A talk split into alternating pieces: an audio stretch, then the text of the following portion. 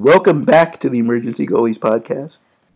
A bit of a longer week than we expected, but uh, my uh, co-host Michael was a little under the weather, so we have an extra game to recap. But it was a good result, so it's better to you know it's better to win an extra game if you get a win than a loss. So the first game of the Blackhawks this week was uh, last Friday. Uh, you'll be listening to this on a Saturday, so uh, eight days ago. Um, the Predators came to Chicago to play the Blackhawks, and this was a game where not much was happening early on. The teams kind of, you know, stayed even through the first period, most of the second period, but the uh, Predators scored late in the second period. Uh, Mattias Ekholm scored, and it gave the Predators a one nothing lead. And you know, you're thinking this is gonna be another one of those games the Blackhawks hung around in, but just didn't do quite enough to to you know get the get a win. But in the third period, Alex DeBrincat finally starting to wake up a little bit, uh, scored a goal on a power play, which I mean again is big news. Just anytime you can get a power play goal out of the Blackhawks. Uh, but he uh, scored a goal and uh, the Blackhawks were able to tie it and they really played well in this third period. They they were having the better of the play, but Pekka Rinne was able to keep his team in the game, and it went to overtime. And you know, Alex DeBrincat again. This is a big game for Alex. Uh, got a got a rush late in overtime and was able to put the game away, and the Blackhawks uh, pulled out a two to one victory. So I'll just ask you, Michael, any thoughts you might have on this game. I think he covered it pretty well. It wasn't wasn't a great first 40 minutes for the Blackhawks, um, but they really came out, played a strong third period, fought back in the game. Didn't seem like one where they they were going to have much of a chance, but um, you know, uh, you you could really see the weight lifted off of Alex DeBrincat a little bit uh, in that game, where you know he, he got a little got a little uh, puck luck or whatever, and um, was able to kind of break through on the score sheet not just once but twice, and uh, you could see how happy he was, and uh, just as importantly, how happy his teammates were for him. So, you know that that was definitely the big takeaway in the game was just uh, you know being able to you know build off of that. And as you said too, they you know they scored a power play goal, which you know the team had is plummeted all the way to last in the league in uh, power play uh, uh, conversion percentage. But uh, you know the that kind of became a theme for the week as they started to kind of convert a little bit, and you know as we get uh, to the end of these reviews here, we'll see that they've actually climbed up to like 27th or 28th or something like that in the league, just with you know a couple of a couple of good games worth of power play. Yes. So um, then uh, they had the, the um, game on Sunday. They had a day off, and then traveled to Dallas to take on the Stars for an afternoon game.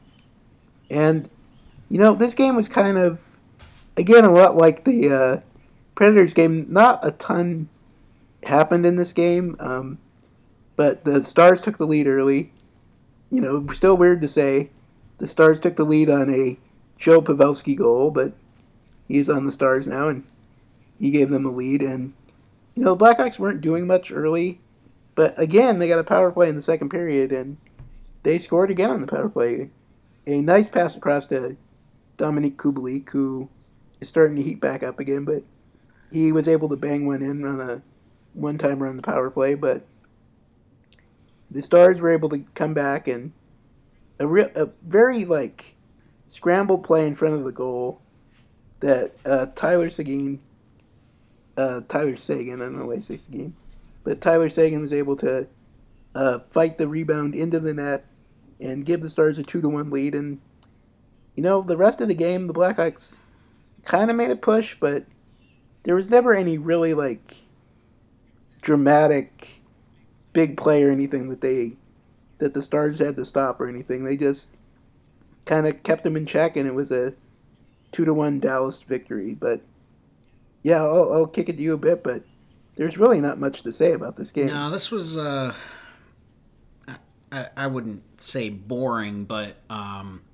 the the Stars are a very solid defensive team. They play a real well structured game. They got a lot of veterans. They know what they're doing, and you know you look at the surface stats in this game, and it was pretty evenly uh, divided uh, in the, the the shot on goal attempts, but the Blackhawks really never got anything from the middle of the ice. This was a very perimeter oriented game. And despite the fact that they received five power plays against the Stars zero in the game, and the Blackhawks' only goal came on the power play, but just in five on five play, the the Stars controlled all of the important areas of the ice. And even though the Blackhawks, I thought, played a pretty solid defensive game themselves, it was just they never really threatened uh, Khudobin in net very much. They never got any traffic in front of him. He just, you know, it was a for making you know thirty some saves and only giving up one goal. They never he, he never really felt like he was under siege at all. He, he never even felt like he made any difficult saves. To be honest with you, it was just not a great game. It was. Uh, I, I would consider it kind of a soft performance by the Blackhawks. You know, they it, one of those games where they were content to kind of skate around on the outside, and you know they completed passes, they took some shots, but just never, never really, um, you know, drove hard to the net or. Um, you know, took some punishment in front to try and get a redirect or anything like that. Yeah, and I will for the end of time. Every once in a while, I'll say Seguin instead of Seguin. Yeah. I don't know why I do that, but it's just I guess the thing with the they say it like it looks like. I don't know. Anyway, um, we go from a game that was pretty dull to one that was very much not dull.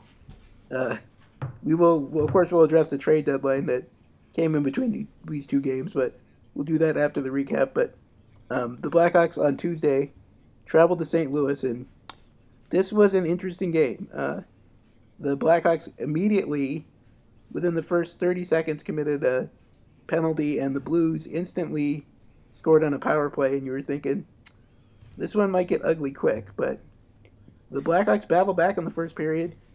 Duncan Keith with goal number 100 of his career, which that was very nice, and on the power play.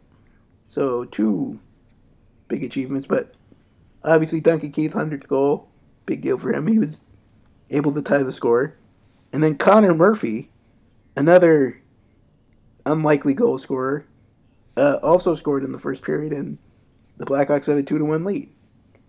Then we, we head to the second period, and again on the power play, Patrick Kane was able to score, and they were up three to one, and you're like, three to one with two power play goals. That's good, but of course, as every every Blackhawks fan probably remembers, the last time the Blackhawks were in St. Louis, they were up three nothing in the third period and ended up losing. So no one was very confident in the Blackhawks effort, but you know they were up three to one, and then the Blues came on big time. They uh, scored in the second period to tie the score, or not tie the score to come within one goal, and then the third period pretty much out of the gate, the first five minutes, they scored two goals in about 20 seconds total elapsed time. I'm, let me, I'm doing the math now. I'm looking at the 17 seconds apart.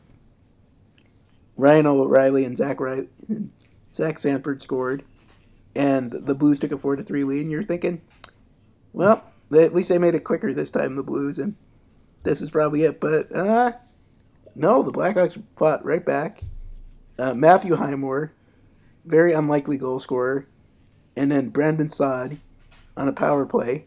So that's the Blackhawks' third power play goal of the game, and they uh, took a five to four lead. And you're thinking, well, let's see how long they can hold this. And The answer was about a minute and a half, because the Justin Faulk came right back in and scored to tie the game at five, and then later in the period, the Blues got a power play, and Zach Sanford again scored to give the Blues a six to five lead. The Blackhawks made a push at the end, but the Blues were able to take it home, and you know it's just one of those. The Blackhawks have had a couple games in St. Louis where you're thinking maybe they'll sneak out a win, and the Blues just their offense is so good that Yeah. They just kind of put the hammer down. This kind of reminded me of the Vancouver game from a while back, where I I think the final score in that one ended up being six to five or seven to five or something like that, where you know you you, think on just by looking at it on the surface that you'd say, oh wow, the Blackhawks played terrible, or they were playing this really open ended style and you know just kind of running and gunning, but I didn't really think that was the case. I thought both teams, you know, th- there were stretches where each team struggled a little bit, but both teams showed a lot of effort and were were fighting back. Blackhawks definitely benefited. You know, they they they managed to stay in this game thanks to the to their ability to convert on the power play. Going three for four is fairly unusual, um, as you would you know, I, I don't, I, I can't remember the last time the, the, you know, the Hawks converted two power plays in a game, let alone three. That's might, this might be the only time all year, to be honest with you. So, with a with a normal uh, power play effort, you wouldn't, you know, you wouldn't have been able to see the the Hawks quite hang with the Blues as long as they did. But, you know, it's definitely a, a- a game where the better team won, the deeper team won but I, wouldn't crop it up to a lack of effort or anything on the Hawks. I actually thought the Hawks showed a lot more character in this game with their ability to fight back um, and more of a willingness to to play in the dirty areas than they had in the previous game, which uh, you know we kind of talked about with that. Um, and so yeah, I just. I, one of those games where you don't you don't really mind losing it, and it was entertaining. This was this was a lot more um, in the vein of the Blackhawks games from the second half of last year, where they were starting to play better and you know more end to end action, but kind of the going back to our old mantra from last year of well, Blackhawks maybe may not be very good, but at least they're not boring and that that that's that's how I would uh, characterize not just this game, but the following game two days later. Yeah, and I, I will add too, just like if you told somebody, "Oh, the Blackhawks are gonna score three power play goals in a game," that would be you think they'd have to win that for sure. But no, I, I, would like to shout out the, you know, you you had mentioned it, but the the 100th goal for Keith, uh, it, it it was the first time he had scored in 40 games, and you know we all know the issues Duncan Keith has uh, with getting his shot on net at this point in his career, and you know he never had the heaviest shot to begin with, and um, you know d- definitely fallen off in that in that category quite severely over the last three or four years. His- offense has definitely suffered more than his defense at this point, but um, you know he got an opportunity to really walk in. Uh, Toews provided a nice little pick on the play to keep uh, uh, the Blues' uh, support from getting out to Keith. Um, it was kind of reminiscent of I can't remember which game it was, but Toews got called for kind of a ticky tack uh, interference call on a goal that Kubalik had scored, and it got it got over. Uh, you know, it got ruled as a no goal because of the penalty. And I, I, I thought on this particular play, Toews interfered way worse. um, but I mean, Keith buried it. I, that was, you know, defensemen don't often get a chance to to walk right to the top of the circles and just fire a shot. And he he he beat uh, the goalie clean. It was it was a nice shot, and you know, congratulations to him on hundred NHL goals. I mean, he's obviously going to go down as the best Blackhawks defenseman of all time, and you know, just a nice milestone for him. Yep, and you'd almost call that one of those when they have the uh, hardest shot contest in the All Star game, where you just gonna step into it. That's what that kind of looked like. He, just- he- gotta he really like get into it. Four steps in, and he- it almost seemed like he was so surprised to have so much uh, open ice in front of him, and he just he really stepped into it and let it go, and uh, you know, most importantly, uh, shot it accurately. and uh, yeah, Yes. so no, that was a great goal. Right, so now we, uh, a couple nights later, uh, Thursday night. This is we're recording it the next day, but uh, the Blackhawks went to Tampa, and this was just a weird game. That's what I'll describe it. There were, what would you say, ten penalties in the first? It was, it was two it periods? Was ugly and Uh, well, I shouldn't even say ugly. I don't even. Yeah, I don't know how to describe it either. It was just the play would be moving along, and then you know, all of a sudden somebody would just get careless with a stick, and you'd get a tripping call or a high sticking call, and so one team would go to a power play, then the next team would go to a power play, and there was just very little flow to the game um, just because it seemed like you never got more than two or three minutes of consecutive five on five play um, without a penalty being called. So yeah, it was just a really weird game. Yes, the first uh, couple periods, not much happened, but Corey Crawford played unbelievably. Like the Lightning had great chance after great chance through the first two periods, and with the uh, exception of a Brayden Point goal late in the second period, Crawford stopped everything, and like this game could have been five or six to nothing. It was really like he was under siege for portions, and he played terrifically. So mm-hmm. they went into the third period with a one nothing deficit, and then someone there's a breakdown in the very first play, and Nikita Kucherov, one of the best goal scorers in the NHL, was left with no one within like twenty feet of him in front of the net, and it was like I mean, this is the worst guy to leave wide open, Right. and he got the pass and buried it, and it was two nothing Lightning, and you thought, well, at least Crawford kept him close in the game, and Yeah. you know, they got to the third period, but you didn't really think anything was going to happen. And then the Blackhawks had another power play, and the power play did expire, but literally five seconds after it expired, uh, Brandon Saad got a rebound in front of the net and was able to, you know, get it by the goalie, and they cut the lead to two to one. And then about thirty seconds later, Dominik Kubalik, who was, as we, as I said before, starting to heat up and he really caught fire in the third period. He, um, you know, got a chance in front of the net, and I think it was the third try. His first two shots were blocked, and the third try, he was able to fire it in to tie the score at two.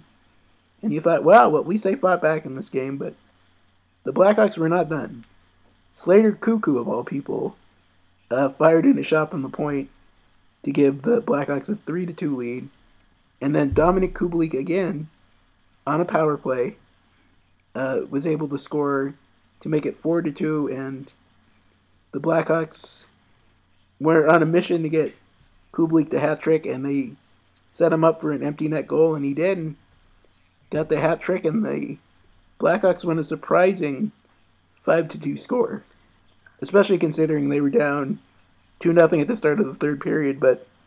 I mean, I don't know what to say about that. This game, it's just the Blackhawks just caught fire. Yeah, the you know the Lightning were coming off of a, a few bad games, and they they were a little short-handed in the game. They they did the dress seven defenseman thing because Steven Stamkos and Blake Coleman, and I think there was one other of their big forwards was out in the game and unavailable.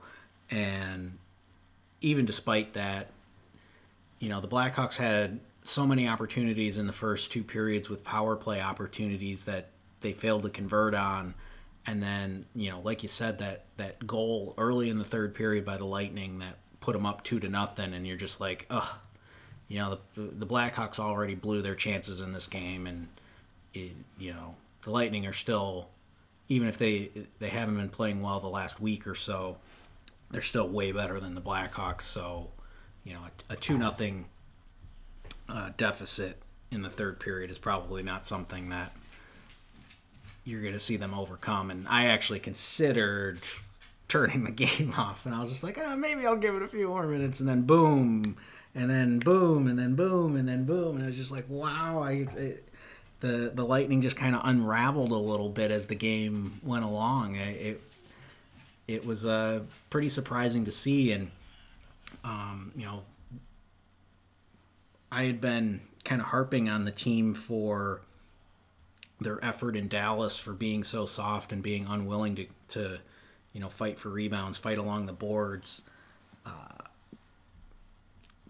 and that kind of continued a little bit in the first couple of periods and I was uh, of this game and I was pretty disheartened by it.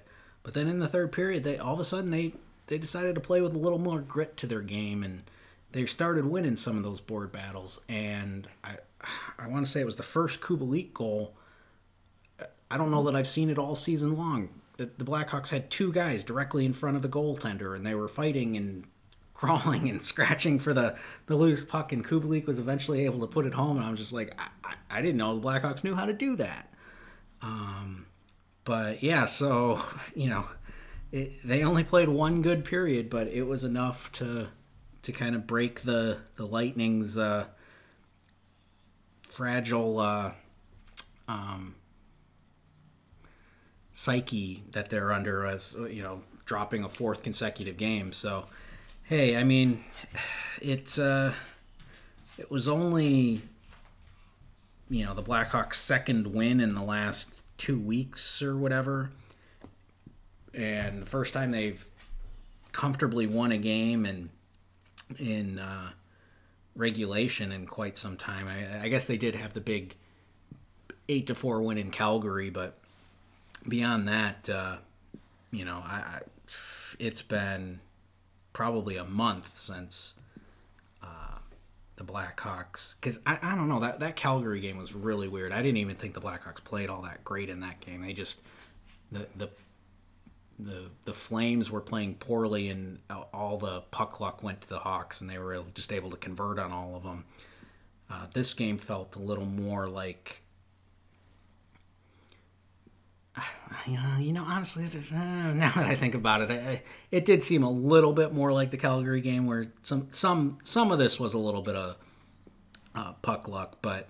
Um, you know, I, I did at least appreciate the effort that they were able or that they were willing to to, to compete in the middle of the ice more than what they've typically shown.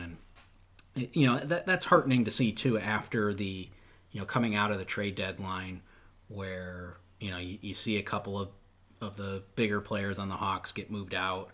And you always worry that the team's going to kind of mail it in or whatever for the rest of the season. But at least so far, you know, they've, they've come out and scored 10 goals in the two games since the trade deadline. Um, so it, it, it, doesn't appear that they're they're ready to pack it in at this point. They're they're still gonna kind of fight. So that's that's that's the best you can hope for. It's at least a good sign that Colliton hasn't lost the room and that the veterans are still, you know, willing to to kind of you know to lead the, the, the, the team and not let them pack it in. So that that's at least some encouragement. Yes. So as you mentioned, the uh, trade deadline was Monday, and the Blackhawks only made two moves. Yeah.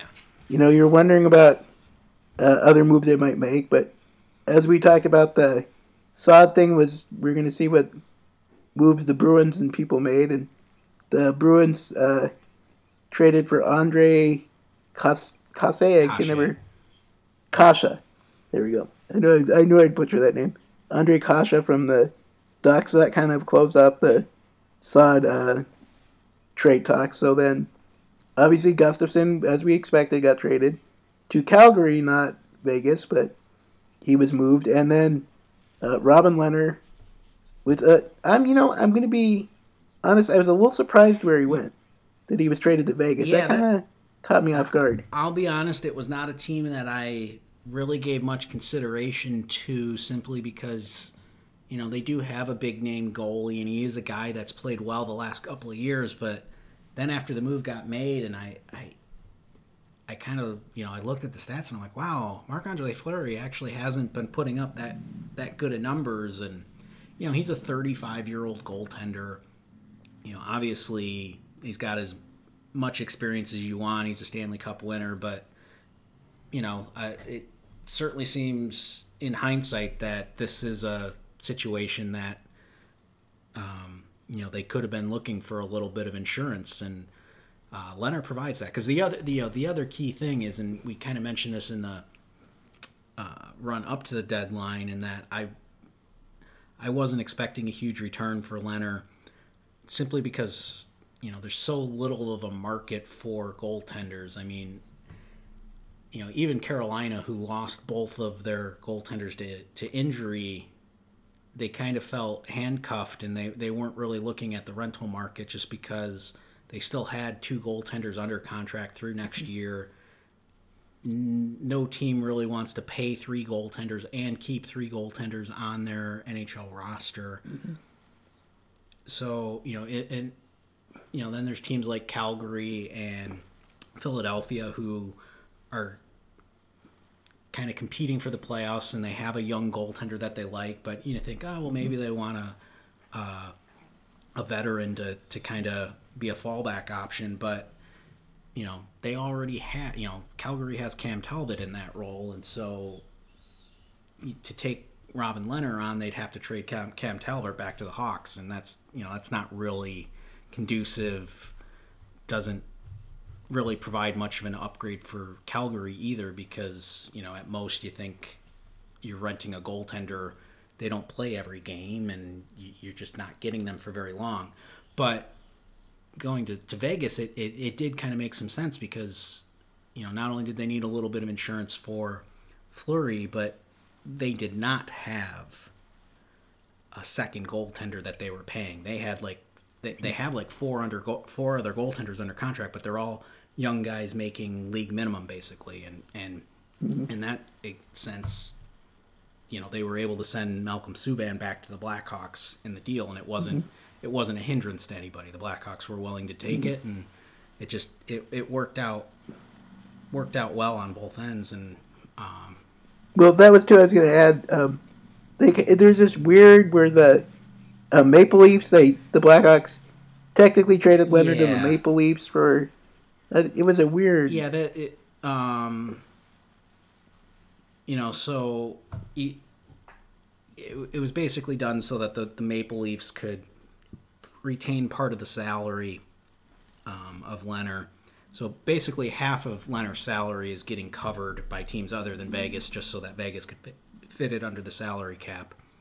Um, the Blackhawks are retaining most of that salary, but for some reason Toronto was brought on board to to um, retain like a half a million dollars or something, and they managed to get an unsigned draft pick out of the or like a fifth round pick or something out of the deal. I, I I'm not totally sure. I think it might be somewhat due to the Blackhawks potentially wanting to um, cover some of their um, bonus clauses for their young players you know, guys like Kirby Dach and Adam Boqvist, um, Nylander, these guys, they, you know, they, these high draft picks, their their entry level contracts only call for, um, you know, like a nine hundred thousand dollar salary or whatever, um, but they have um, escalators in their contracts for performance incentives, and you know, this is something that Blackhawks fans might be a little bit familiar with, with like Artemi Panarin all those years, where you know yes. his first couple of years, you look at the cap hit and it's like, oh, he's he's only going to cost like eight hundred thousand against the cap. Well, no, he ended up costing like two or three million dollars because he hit every single one of his escalators. Um, it was part of the reason they traded him right, too. But was they were worried about the bonuses. Yeah, and part of that is, you know, it, it's not quite as bad as it sounds because if they hit all those bonuses, it gets carried over into next year's cap in case you know you, you don't have the room this year. And but obviously wanna, the blackhawks would like to avoid right, that. In a year where you're not competing for the playoffs you, you you'd like to avoid uh, that, especially next year when you know you got to pay Kubalik, you got to pay Strome you know, and you, are hoping for um, a little bit of uh, uh, wiggle room, but. I, you know, I can't say for certain that that's what the Blackhawks thinking was on this because eh, it, this is one of those years where the salary cap is a little hard to wrap your head around just because they have so many guys on the long term injured reserve, and I, I, I struggle to kind of figure out exactly how that applies with the bonus.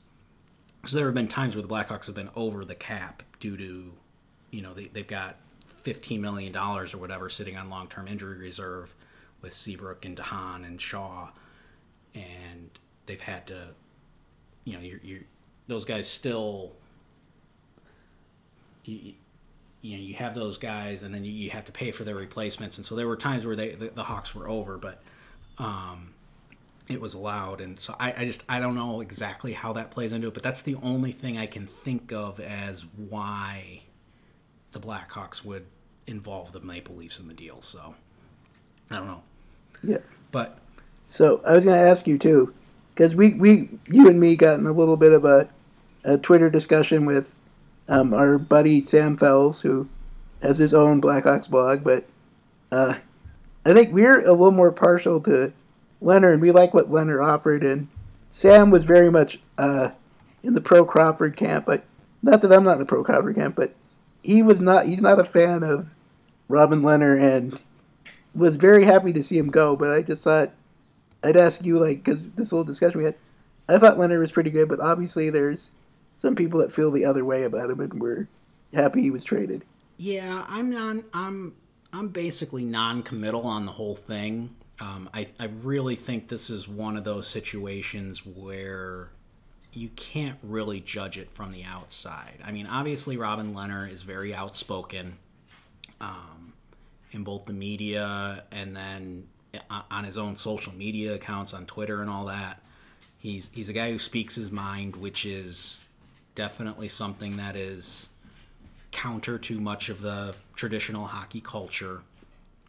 Um, but at the same time, a lot of people do seem to like him, but going back to the traditional hockey culture, you always have to kind of keep in the back of your mind are are people just not saying what they really think about Lehner. You just you, you you don't really know what what his actual reputation is um, inside the locker room. If guys, you know, could maybe hold a little bit of a grudge when he calls out the team for their effort and um, that sort of thing. You just you, you you really can't say. And then you add on the layer of because Robin Lehner is such a good interview and um, he is outgoing and funny and he's always willing to work with re- reporters, willing to sit and give them a good interview. The reporters all love him because he makes their mm-hmm. job easier. And so you always got to worry about the slant of, you know, are the reporters giving Lehner the benefit of the doubt? Um, yeah, well, there's this whole thing that came out after he was moved that, you know, there were reports that he was willing to take a three year deal mm-hmm. for less money, but then other sources were saying, well, he was never offered a three year deal and he wanted more. And there's this kind of back and forth over this contract negotiation. And I do wonder if you're right that he might be spinning later right. to favorable sources. But yeah, yeah the, the, the report afterwards with like, oh, I would have been willing to take less on a three year deal, but the Blackhawks never offered it to me uh, my immediate response or my immediate impression of that was, oh well, that's Lehner's agent wanting to get that out there because you know a couple of months ago it seemed like it was going to be a, a no-brainer for Lehner to sign a, a contract extension here and then the fact that it didn't work out in the end you just you, kind of were you, you, you kind of think oh his representatives want to get something like that out there um, you know that the Blackhawks were being unreasonable because you know you don't want to have that that rep uh, of your player, you know, constantly taking one year deals and um, you know, potentially the you know all these teams willing to move on from him. You you you you'd want to kind of paint a good picture that, um, you know, it wasn't the player's fault; it's the team's fault. And so yeah, it, it, there there just seems to be a lot of a, a lot of back and forth. I, I don't really I, I can't really say what what's going on. We're we're not involved in these conversations, and everybody's going to have their own opinion. Um, and I just I, I don't know that there's any way that we're going to be able to cut through any of it from the outside. Um, but I, I mean I enjoyed Robin Lehner's play. I enjoyed his Yeah. off the off the ice stuff. I I enjoyed his honesty, but I I don't have to play with Robin Lehner. I don't know, you know, and I just because that he has a good personality to the media and that I that doesn't necessarily mean he's a good teammate. I don't. I, I honestly have no idea. I Well, you know, from Mike's perspective, it was just I like Corey Crawford and I like Yeah. Robin Lehner. I thought Yeah. they were both good. So Yeah, I'm kind of neutral, I guess. You know, and Lehner did come out like I think it was yesterday or whatever, and kind of complained a little bit about the fact that he was never really fully given the net. And I understand his position a little bit on that. I mean, especially early in the year, he was clearly outplaying Crawford, um, but wasn't given significantly more starts than Crawford. But at the same time, these goalies have to realize that in this day and age, 60% of the starts is the most that they're going to get.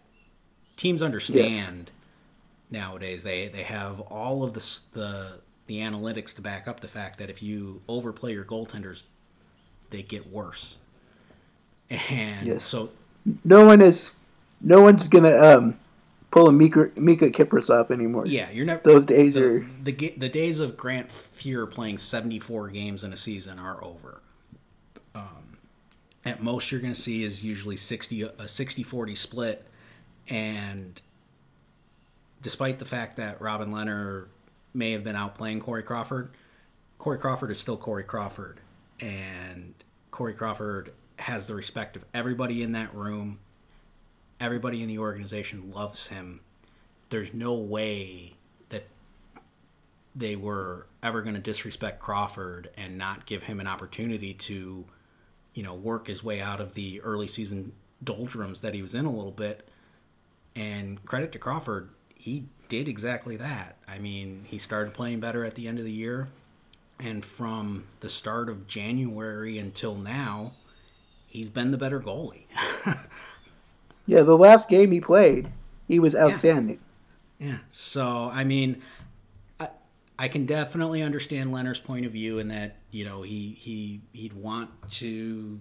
He, he probably feels like he deserved a little bit more playing time, but at the same time, nobody was going to be running Corey Crawford out of town. Nobody was going to be, you know, you, you're not going to have Corey Crawford sitting on your bench for, you know, 75% of the games when he's won two Stanley Cups with this group and everybody wants to see Corey Crawford succeed. It's just, it's not a reasonable expectation. Yeah, and I would I would say, I mean, I'm not we're not going to speculate here, but you'd assume it'd be pretty much pretty much a mortal lock that Crawford would sign a short like two or three year, but Yeah. you know, probably a little discount deal to stay with the Right. Blackhawks. Yeah, I mean, and and Crawford has said in the past that at this point in his career, he doesn't really feel like he wants to go anywhere to be a backup. He, you know, he's not going to go chasing a Stanley Cup with, you know, a a good team and go be their backup or whatever. He's he if he's going to play, he wants to start, and he obviously prefers staying in Chicago over going anywhere else. So, I, at this point, I just assume that they're going to work out a, you know, a one or a two year deal for a fairly reasonable salary. I mean, he's he's making six million dollars this year. My guess is it'll, you know, maybe like a, a two year, seven million dollar contract or two year, eight million dollars, something like that, and just he'll, give them a bridge um, while they kind of reassess where they're at as an organization and kind of move a little bit more towards a rebuild and that you know I think whatever hopes that the Blackhawks entered the season with that they could potentially kind of short circuit a, a, a, rebuild and, um, you know, jump back into the playoffs this year. And then, you know, if, if things fell right, maybe, you know, in a year or so while Toews and Kane are still around, that, you know, they could make, potentially, you know, jump up a level and get back back up into cup contention I, I think those hopes evaporated over uh, the course of this season. And when you're mm-hmm. looking at an honest assessment of this team and where they're going to be at over the next two years, does it make sense to pay a goalie nine million dollars? In my, in you know, regardless of how well that goalie is playing, I, it, to me, it doesn't, it doesn't, doesn't provide any bang for the buck. Uh, Mm-hmm. You know, the you, you have to uh, in a rebuilding situation, you have to fix the other parts of your team first, and then you can get the goalie later. That's kind of the last piece, as far as I'm concerned. Um, yes. No, for goalie, goalies have gotten to be, I don't want to say more, you know, but they're just not as valuable as they once were. Yeah. And uh, so yeah, and you know, in, in, an off season where you have a bunch of restricted free agents that you need to sign, um, you got to sort through a bunch of young players. You have to figure out how all of your pieces are going to fit on defense. Where you've already got you know like five or six veterans signed for next year, but you still got to figure out a way to get Boqvist, get Ian Mitchell signed, and figure out how that's all going to fall into place. I, you know, I just uh, it doesn't it doesn't make any sense to me that you're going to pay top money for a goaltender. You gotta you gotta figure the rest out first. And in the meantime, you have a respected veteran that wants to stay and is at least at this point still playing pretty well. I mean, overall, Crawford's numbers aren't going to match Lehner's um, over the course of the season.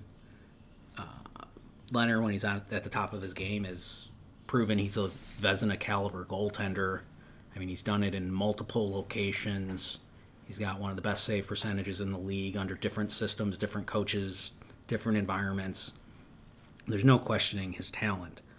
Um, but is there that much of a difference between Lehner and Crawford where you're willing to pay Lehner twice as much money? Uh, to me, that's that's not no not a wise investment. So I have no real issue with the decision they made, and they got about what I expected the return would be for Lehner. I was I was kind of in the back of my mind hoping for a second round pick and a prospect. They got a 2nd mm-hmm. round pick. I was kind of hoping for a prospect that I had maybe heard of before. um, I'm not familiar with the defenseman that they got. Um, he is a guy that plays with Ian Mitchell uh, in in Denver. So I'm kind of hoping the next time I get an opportunity to check out Mitchell's play, that uh, maybe I'll pay a little more attention and look for this guy just to kind of to get a, a, a read on him. But um, yeah, I mean, you know, it was an acceptable deal. And you know, the Gustafsson deal was a, a little bit disappointing. If you would have asked me prior to the deadline, I would have said I hoped for a second round pick for him, or you know maybe if you had to settle for a third round pick, that you could also get, you know, maybe a fourth or a fifth round pick or something thrown in on the deal. Mm-hmm. Um, yeah, unfortunately, there was a bit of a run on defensemen at the yeah. run on defensemen at the deadline, and, it kind of weakened the market. Seemed all the playoff teams that did pick up defensemen all seemed to be targeting stay-at-home defensemen. Nobody was nobody really paid any prices for uh, you know puck movers, and that's most certainly what Gustafsson is. And you know we all know he's a bit of a liability at defensive end, and that's definitely not something that's uh, looked upon uh, favorably for a contending team is to have a potential liability in their own zone in, during the playoffs. And you know, I mean, Gustafsson is a better player than he was a few years ago when he actually did get to participate in the playoffs with the Blackhawks, and that that series is uh, um, kind of a, a, touch point for um, why he's a bit of a uh, a whipping boy for some Blackhawks fans because Gustafsson did not play well in that series, and he did commit some egregious turnovers and, um, you know, gave up some goals that uh, kind of haunted the Blackhawks in that series. But yeah, so you know, I went into the, the, to the deadline thinking, oh well, maybe some of these uh, injuries in in Carolina or when the Chris Kreider extension was announced, I was like, oh well, maybe that'll entice somebody to pursue Brandon Saad a little bit more. So I entered the day thinking the Blackhawks weren't going to do much, but as the day kind of progressed, I was like, ooh, maybe they're going to be able to, you know, especially as the, the, the day went on and the Blackhawks were kind of silent. Um, mm-hmm. You know, I was like, oh, if this was just, you know, if they're just going to be moving uh, Gustafsson and Lehner, you know, those are the kind of deals I kind of felt like, okay, those are kind of the no-brainer ones. They they just take the best that's there and they it kind of happens relatively quickly.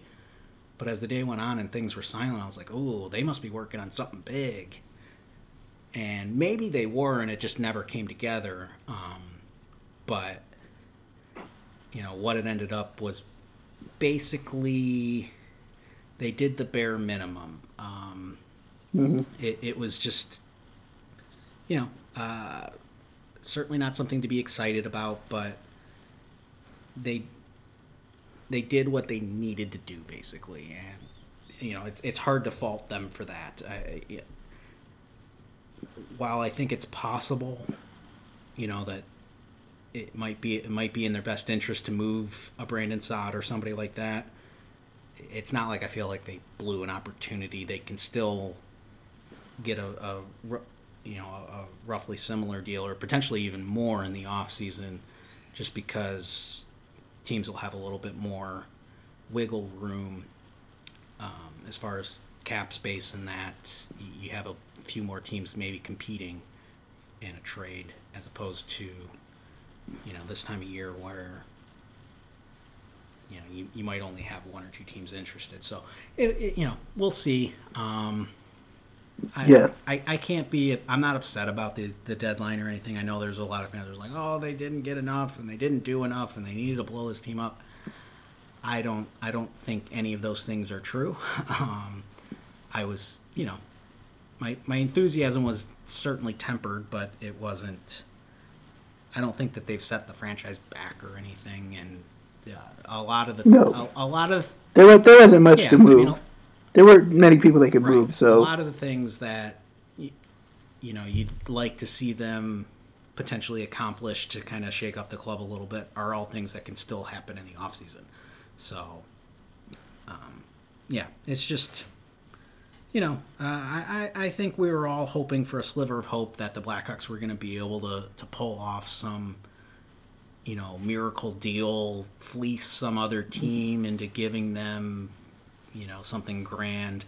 And there was that really weird situation like the day before the deadline where uh, one of the major reporters apparently was fed wrong information or somebody was trying to get a story out there where um, there's a goaltender prospect for the Islanders who um, is considered the best goaltender outside of the NHL. He's a he's a 25 year old uh, who has been one of the, the, the best goaltenders in the KHL, and he's expected to come over from the KHL to the NHL next season. And there was a, a report from I think it was Darren Dreger, um, you know, who's one of the bigger national NHL reporters, and he's like, "Oh, hearing rumors that uh, the Blackhawks and Islanders have a deal in place for this goaltender," and everybody got real excited. And then, like a couple of minutes later, I see some tweets from uh, some of the the Russian sources, and they're like, no, nobody, we haven't heard anything about this. And then Dreger had to come out like 30 minutes later, and he said, "Oh yeah, nope, that the, the no deal in place." And it was just like, oh, well. so maybe the Blackhawks were working on something bigger behind the scenes, and stuff fell fell through. But you know, mm-hmm. it's just for for for a split second, I was like, oh wow, we're we you know maybe they're gonna trade both Crawford and Lehner, and we're gonna get this guy and Blackhawks, you know, yeah, but, hey, no, no, no, it just no, all, all, all evaporated. Well, since we went, we've gone kind of long talking about the trade deadline and stuff, so I don't think we'll do a preview. And you know, yeah. at this point, the we'll we'll do it next week, but it, it was more important, I think, to to break down the trade deadline and yeah, stuff. Yeah. So all right. Well, of course, on Twitter, I am STH85. MJ Michael. underscore Ernst. Yep. And you can uh, subscribe to the podcast on the Apple Podcast app. And, yeah, the Blackhawks, you know, got some more games to go. And not much to play for. But they can have as games as exciting as some of the ones this week. That, that'll be pretty good. So maybe they can keep that up. All right. And as always, thank you, everyone, for listening.